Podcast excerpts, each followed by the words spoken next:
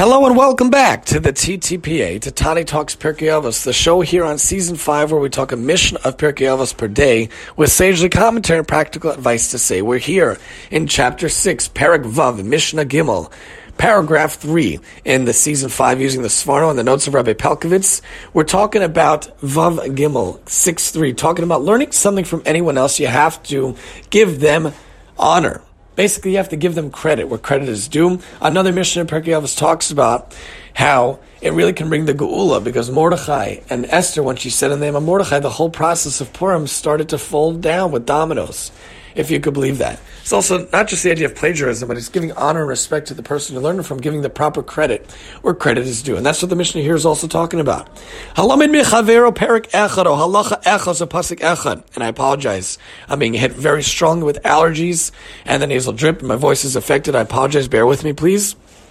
Parak echad or halacha echad or pasuk echad. He who learns from his fellow man a single chapter, a single halacha, a single verse, or a single Torah statement. Pasuk echad, dibur echad, os echad, even a verse, even a statement, even a letter, sarach linhog bo kavod, must treat him with honor. How do we know this? Where do we learn this from? B'David Yisrael. We find this from King David, the king of Israel. Shalom Bavad, who only learned two things from Achitofel, and Achitofel was not a great guy. He actually switched over to side with his son when his son rebelled and tried to usurp the kingship from him, I believe. So he still gave honor to Achitophel, but he only learned two things from him. Kro Rabo Alufu Miyodo, he called him his teacher, his guide, his intimate. Shnemer, it says, Ve'ata Enosh Ke'erki Alufu Miyodi. You are a man of my measure, my guide, and my intimate. Ve'alo Devarim Kal isn't this a Kal If this, then how much more so this? Umad David Melech Yisrael.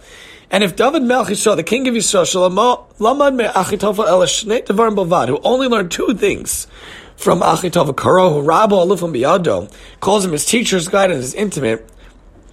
Someone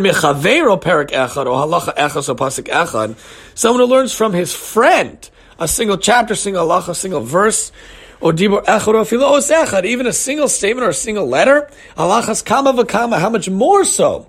Shetzarch Lenogbo Kavod, you have to give him Kavod, honor. Ve'in Kavod Ela Torah. Honor is only in the Torah. Shnemar, as it says, Kavod Chachamim Yinchalu, the wise shall inherit honor, or Tamim Yinchalu Tov, the perfect shall inherit good, Vein Tov Ela Torah. And Torah is only truly good. Only Torah is truly good. Shnemar, as it says, Ki Tov Nasati Lachem Torasi Al Tazovu. I have given you a good teaching, do not forsake my Torah. So whatever time you learn anything from anyone else, try to give them honor and say it in their name, and try to honor them for teaching you and understand to know that where things come from, especially besides for plagiarism, but giving the credit where credit is due. The Sforno points out, since one who does not study Torah is worthy to be rebuked and insulted, it follows that he who brings honor to another by teaching him Torah, which is the opposite of contempt, is worthy to be honored himself. The Tana brings proof from King David that under these circumstances it is fitting to pay respect and honor, even to one of inferior status for King David, honor Achitophel, who was inferior to him. He then brings proof to his statement, even one letter, by saying honor comes only for Torah, meaning that Torah in itself is honor, and not merely the cause of honor. Torah is honor, but not nearly merely the cause of honor. Hence, regarding any part of honor, one is justified to call it honor, for the whole is the sum of its parts. I believe that he learned from Achitova that you need a chavrusa, and that you shouldn't use the base measures as a shortcut. Two very simple things. He still gave him such honor and such words in his life.